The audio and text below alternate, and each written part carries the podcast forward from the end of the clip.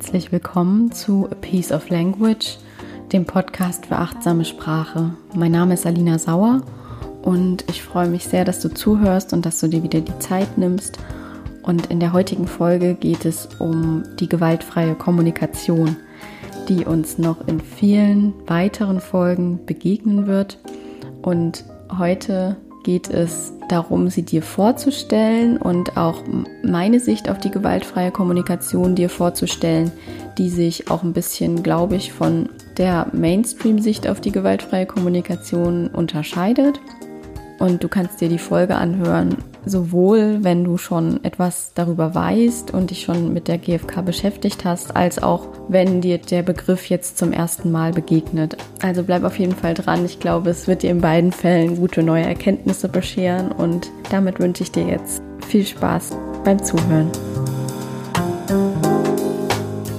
Kennst du das auch, wenn dir so ein Wort oder so ein Begriff begegnet irgendwo und du hörst zum ersten Mal etwas davon und es bleibt dir so im Hinterkopf und plötzlich siehst du und liest du und hörst den Begriff überall und der begegnet dir plötzlich überall, obwohl du vorher noch nie was davon gehört hast?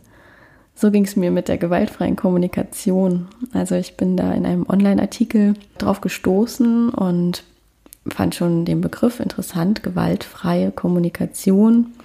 Ich mir dann so die Frage gestellt habe, was soll denn dann gewalttätige Kommunikation sein? Habe da auch schon ein bisschen drüber gelesen dann und mir sind dann überall diese Worte begegnet. Also ich habe dann mit Leuten gesprochen, die dann gesagt haben, ja, sie haben schon mal an einem Seminar teilgenommen oder eine kannte auch jemanden, der Seminare geleitet hat oder dass ich bei Freunden zu Hause war und dann hatten die so ein Buch über gewaltfreie Kommunikation im Regal stehen oder in der Bibliothek fiel mein Blick plötzlich auf so ein Buch und das fand ich ganz faszinierend, ne? weil vorher war mir das nie ein Begriff und dann haben sich so die Zeichen verdichtet und äh, haben dafür gesorgt, dass mich das nicht mehr losgelassen hat und genau, ich habe mich da immer weiter mit beschäftigt, habe Seminare besucht und habe viel darüber gelernt und mit der Zeit hat sich auch meine Sicht auf die gewaltfreie Kommunikation geändert. Also von dem, was ich am Anfang so gelernt habe, bis dahin, äh, wie, wie ich das jetzt so sehe. Und darauf will ich mit dir auch eingehen heute. Also ich habe zwei Aspekte jeweils vorbereitet, was gewaltfreie Kommunikation ist, meiner Meinung nach, und was sie nicht ist. Und dann soll es eben natürlich auch darum gehen, inwieweit oder auf welchen Wegen gewaltfreie Kommunikation dein Leben positiv beeinflussen kann. Und vorab möchte ich noch sagen, es gibt einen Blogartikel von mir, da habe ich die absoluten Basics der gewaltfreien Kommunikation zusammengefasst. Zum Beispiel die vier Schritte, Beobachtung, Gefühl, Bedürfnis und Bitte an denen man sich ja gerade am Anfang entlanghangelt. Und in dem Blogartikel, der heißt auch die Basics der gewaltfreien Kommunikation, da wird das nochmal alles aufgedröselt. Also du musst keine Angst haben, weil ich ja jetzt die Folge nicht wie einen typischen GFK-Einsteigerkurs aufbauen will, dass du da was verpasst oder nicht hinterherkommst. Ich verlinke dir den Blogartikel in den Show Notes, den findest du unter sauerstoffe.com slash gfk. Und dann kannst du dir das einfach ganz in Ruhe nebenbei angucken, wenn noch was unklar sein sollte. Genau. Und jetzt beginne ich damit, was die gewaltfreie Kommunikation eigentlich ist. Wie vorhin schon angedeutet, äh, ich habe mich am Anfang gefragt, was ist denn die gewalttätige Kommunikation? Wenn es gewaltfreie gibt, muss es ja auch das Gegenteil geben. Und es ist äh, so, dass der Marshall Rosenberg, der dieses Konzept entwickelt hat, und maßgeblich geprägt hat, der gesagt hat, dass unsere Standardsprache und die Art, wie wir denken und wie wir miteinander reden, dazu führt, dass Gewalt entsteht. Und da gibt es ganz verschiedene Arten von gewalttätiger Sprache. Ich habe da mal einen Blogartikel zugeschrieben, den kannst du dir auch angucken oder oder du hörst dir einfach das Lied an, das dem Blogartikel zugrunde liegt und das ist Junge von den Ärzten. Also Junge, warum hast du nichts gelernt? Guck dir den Dieter an, der hat sogar ein Auto und so weiter. Da, das ist eine sehr gute Zusammenfassung davon, wie gewaltsame Sprache aussieht. Also die arbeitet mit Vorwürfen, mit Schuldzuweisungen, mit vergleichen und schiebt eben die Verantwortung für die eigenen Bedürfnisse auf das Gegenüber, anstatt bei sich selbst nach einer Lösung zu suchen. Also da geht es dann ja auch drum, ähm, denk an deine Freunde, denk an deine Eltern, willst du, dass wir sterben? Ne? Also so dieses unter Druck setzen mit Hilfe von Sprache. Dieses Schlechtmachen, dieses Verantwortung abgeben, so. Das ist die Standardsprache, derer wir uns häufig bedienen im Alltag und die gewaltfreie Kommunikation will dieses Denken sozusagen revolutionieren und so dieses Gebaren, dass wir andere Menschen für unsere eigenen Gefühle verantwortlich machen. Und in erster Linie, jetzt kommt der erste Aspekt, was gewaltfreie Kommunikation ist. In erster Linie ist sie ein Tool zur Selbstreflexion und zum persönlichen Wachstum. Also es geht in erster Linie darum, meiner Meinung nach, eine Verbindung mit mir selbst herzustellen. Also bevor ich dahin gehen kann und äh, mit anderen Menschen kommuniziere und mit denen liebevoll umgehe, eine liebevolle Verbindung gehe, muss ich das erstmal mit mir selbst schaffen. Sonst klappt es auch nicht mit anderen. Und die vier Schritte der gewaltfreien Kommunikation, die heißen Beobachtung, Gefühl, Bedürfnis und Bitte. Also daran hangelt man sich am Anfang entlang. Und diese vier Schritte ermöglichen es mir, meine Eindrücke und meine Gefühle, meine Bedürfnisse zu ordnen und erstmal in mir selbst zu reflektieren, was brauche ich denn gerade eigentlich? Was ist denn eigentlich los? Und mir das erstmal bewusst zu machen, worum es gerade eigentlich bei einem Konflikt geht. Also das passiert ja ganz oft, dass es irgendeinen Konflikt gibt, also dass sich das Pärchen streitet, wer jetzt den Müll runterbringt. Und dass es aber eigentlich überhaupt nicht um den Müll geht, dass jetzt der eine oder die andere den gerade runterbringt, sondern dass es eigentlich zum Beispiel um das Thema Gleichberechtigung geht, dass der eine mehr macht als der andere Partner. Und um das erstmal zu merken, um, um da erstmal, um das erstmal bewusst zu machen, worum es eigentlich geht, so eine Ebene tiefer in einem Konflikt. Oder wenn es mir gerade nicht gut geht, wenn ich verstimmt bin oder wenn mich jemand nervt oder so. Dazu äh, ist die gewaltfreie Kommunikation ein sehr gutes Tool, meiner Meinung nach. Also, dass ich auf der einen Seite erstmal Bewusstsein schaffe und dass ich dann auch immer im Hinterkopf habe, dass ich bei mir selbst beginne und nicht beim anderen, bei meinem Gegenüber. Denn ich habe nur einen Einfluss auf meine eigenen Gefühle und meine eigenen Bedürfnisse und meine Wünsche und das, was ich brauche und niemand sonst. Genau, und dann kannst du dich eben an diesen vier Schritten entlanghangeln und kannst erstmal in dir reflektieren, wie fühle ich mich, was passiert gerade, welches Bedürfnis steckt hinter meinen Gefühlen und was brauche ich. Das sind so die zwei wichtigen Punkte hier. Das Bewusstsein einmal zu schaffen und die Eigenverantwortung immer präsent zu haben. Ja. Der zweite Aspekt ist, gewaltfreie Kommunikation ist eine Haltung. Das ist eine bestimmte Einstellung zum Leben. Das ist etwas, was man nicht an und abschalten kann. Und jetzt benutze ich mal GFK und dann benutze ich es wieder nicht, sondern das ist so eine Haltung, die mir innewohnt, wenn ich mich mit gewaltfreier Kommunikation beschäftige und die ich fördere und mit der ich arbeite. Und der Schlüssel dazu ist Mitgefühl mir selbst und anderen gegenüber.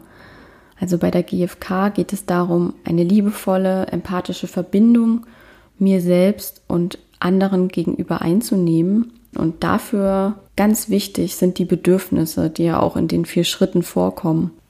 Untersuchungen haben ergeben, das hat der Marshall Rosenberg deshalb auch in das Modell mit aufgenommen, dass alle Menschen auf der Welt dieselben Bedürfnisse haben. Also wir alle brauchen Gesundheit, wir alle brauchen Sicherheit, wir alle brauchen Freiheit, wir alle brauchen Erholung, wir alle brauchen Schutz und wir alle wollen gesehen werden, so wie wir wirklich sind. Und wir alle wollen dass es, dass es uns gut geht. Ne? Und das ist so eine Erkenntnis, die finde ich so schön, weil dies uns eben ermöglicht, uns mit allen Menschen auf der Welt eigentlich zu verbinden, weil im Grunde wollen wir doch alle nur das Gleiche. Und auch wenn wir unterschiedliche Arten und Weisen haben, um uns ein Bedürfnis zu erfüllen, zum Beispiel, wenn ich frei sein will, kann ich mich von meinem Partner trennen oder ich kann mich selbstständig machen oder ich kann auch einfach in meinem Job bleiben und kann sagen, okay, ich allein das Wissen darum, dass ich ja nicht hier bleiben muss, dass ich die Entscheidungsfreiheit habe, zu gehen, wenn ich keine Lust mehr habe, in diesem Beruf zu arbeiten.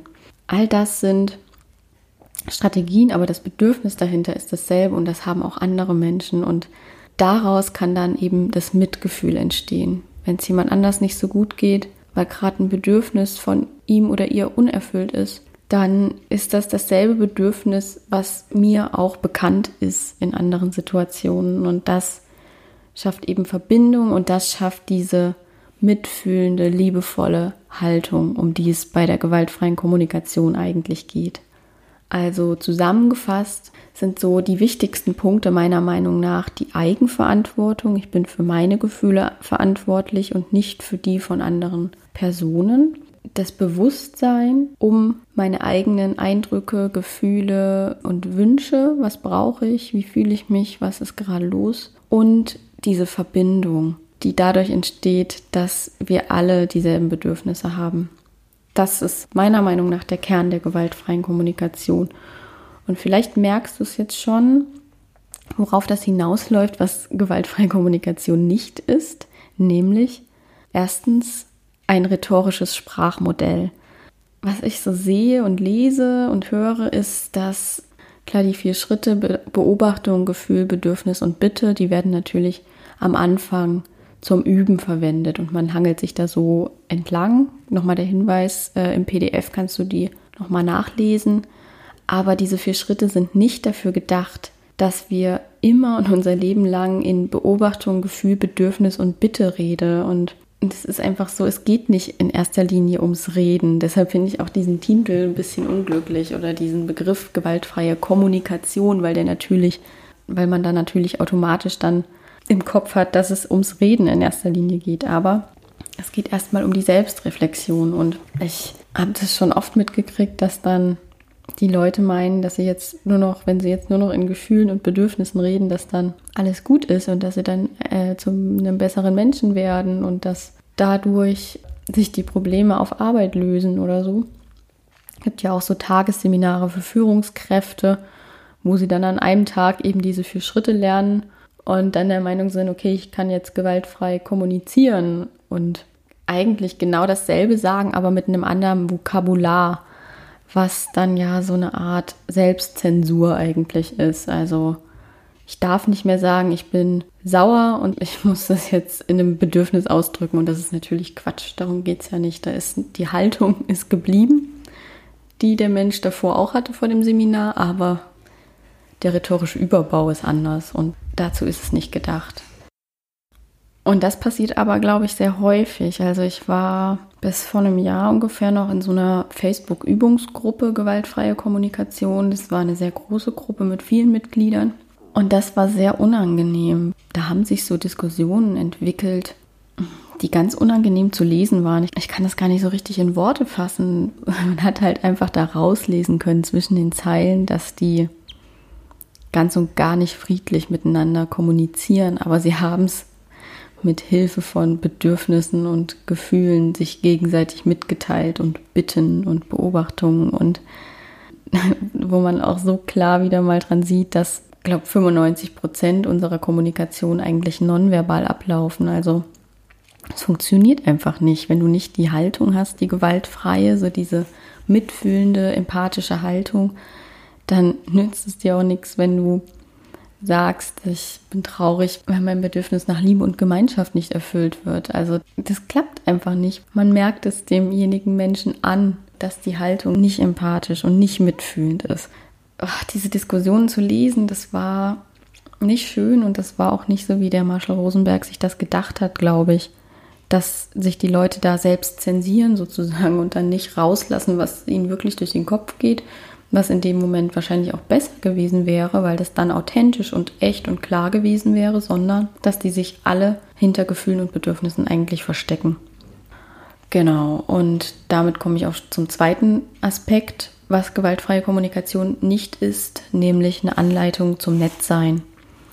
Wie eben gesagt, es geht darum, dass wir authentisch, klar und ehrlich kommunizieren und dass wir die Verantwortung für unsere eigenen Gefühle und Bedürfnisse übernehmen und nur dafür, dass wir zum einen nicht andere für unsere Gefühle verantwortlich machen und dass wir auch nicht die Verantwortung übernehmen für die Gefühle anderer, also dass wir uns Schuldgefühle einreden lassen.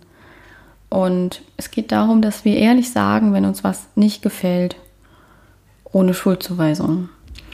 Ähm, und der Marshall Rosenberg, der hat die Giraffe nicht umsonst als Symbol der gewaltfreien Kommunikation gewählt. Also es gibt ja diese beiden Symbole, Wolf und Giraffe. Der Wolf für die Standardkommunikation, die wir vom Kindesbein auf lernen, und die Giraffe für die gewaltfreie Kommunikation. Und zwar, weil die ein riesiges Herz hat, was das Blut durch den langen Hals eben pumpen muss. Das ist das größte Herz aller Säugetiere. Und weil die Pflanzen frisst, also weil die keinen was zu Leide tut, aber die ist auch wehrhaft. Also die kann sich verteidigen und die, wenn der irgendwas nicht passt, dann sagt die auch, was Sache ist. Und das ist ein wichtiger Aspekt, den auch ich am Anfang nicht so auf dem Schirm hatte. Also es liegt sozusagen in meiner Natur, eher nett zu Leuten zu sein, als die anzugehen. Und dann dachte ich, naja, das ist ja easy peasy für mich, ne? dass ich gewaltfrei rede, weil da geht es ja nicht darum, Klartext zu reden, sondern ums Nettsein. Aber nee, so ist es nicht. Es geht darum, klar zu sein, indem ich erstens in die Selbstreflexion gehe, indem ich gucke, was ist in mir lebendig, welche Gefühle, welche Bedürfnisse, welche Bitten habe ich und die dann ehrlich zu kommunizieren. Und wenn ich dann merke, ich brauche jetzt mal Ruhe vor dem anderen Menschen, ihm das auch zu sagen. Aber nicht zu sagen, weil du mich nervst, sondern weil ich gerade so aufgekratzt bin und weil ich jetzt einfach mal mich gerne zurückziehen würde. Und weil ich jetzt Ruhe brauche und allein sein will. So. Es geht nicht darum, es anderen Leuten recht zu machen und äh, nett zu denen zu sein, sondern um mit mir selbst ins Reine zu kommen und eben zu merken, ich habe die Freiheit, so zu sein, wie ich wirklich bin, ohne mich schuldig zu fühlen und ohne andere anzugreifen.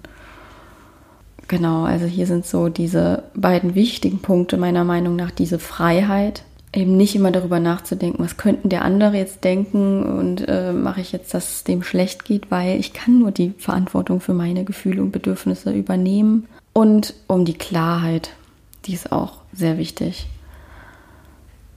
Ja, das sind diese jeweils zwei Aspekte gewesen. Also GFK dient der Selbstreflexion und dem persönlichen Wachstum erstmal innerlich die vier Schritte durchgehen, bevor du dich mit anderen Menschen darüber austauschst. Mm, die ist eine Haltung, deren Basis das Mitgefühl ist, das wiederum daraus resultiert, dass wir alle dieselben Bedürfnisse haben. Und sie ist kein rhetorisches Sprachmodell, das du mal eben so in einem Tag lernen kannst und dann sagen kannst, ich mache jetzt gewaltfreie Kommunikation das ist ein lebenslanger Lernprozess. Und die gewaltfreie Kommunikation ist keine Anleitung zum Nettsein. Es geht darum, ehrlich zu sein und dadurch die Freiheit zu erlangen, man selbst zu sein. Ja, schau dir gerne nochmal den Blogartikel dazu an, die Basics der gewaltfreien Kommunikation, wo es nochmal darum geht, welche Bedürfnisse es gibt, wie die für Schritte aussehen genau und ja, noch ein bisschen was zum Marshall Rosenberg ist da drin. Die zwei Symbole werden näher erklärt und ja, es geht eben nochmal so um die Grundannahmen, um die Ziele und dann auch um Übungsplatz für dich. Also da ist äh, auch ein Teil drin, wo du dich selbst reflektieren kannst mit Hilfe der gewaltfreien Kommunikation, wo du anfangen kannst, eben dich mal mit deinem Inneren zu verbinden und in diese Bewusstheit zu schaffen, von der ich auch gesprochen habe. Also wie geht es mir? Was brauche ich? Ich bin auch gerade auf der Reise und ich entdecke da immer wieder neue Aspekte und werde die hier mit dir teilen. Und gerade ist mein Thema, was ich so als allerwichtigstes auf dem Schirm habe, auch dieses nicht nett sein, sondern ehrlich. Also das ist so mein Thema gerade, wo ich oft drüber nachdenke und viel mit arbeite und genau, also dazu wird es auf jeden Fall auch nochmal eine oder mehrere Folgen geben und auch zu den vier Schritten, auf die ich dann nochmal ausführlicher eingehen werde. Ich hoffe, du hattest jetzt die ein oder andere gute Erkenntnis. Teil die mir gerne mit auf Facebook oder Instagram at Sauerstoffe und besuche auch gerne meine Webseite und schau da im Blog vorbei auf www.sauerstoffe.com mm, und wenn du Fragen hast, wenn ich noch auf ein Thema der GfK genauer eingehen soll zum Beispiel, dann schreib mir das auch sehr gerne. Ich freue mich da über jeden Impuls, über jede Frage und auch über jedes Feedback, über deine Bewertung bei iTunes und bedanke mich jetzt bei dir für deine Zeit und wünsche dir noch eine schöne Woche. Bis zum nächsten Mal. Ciao, ciao.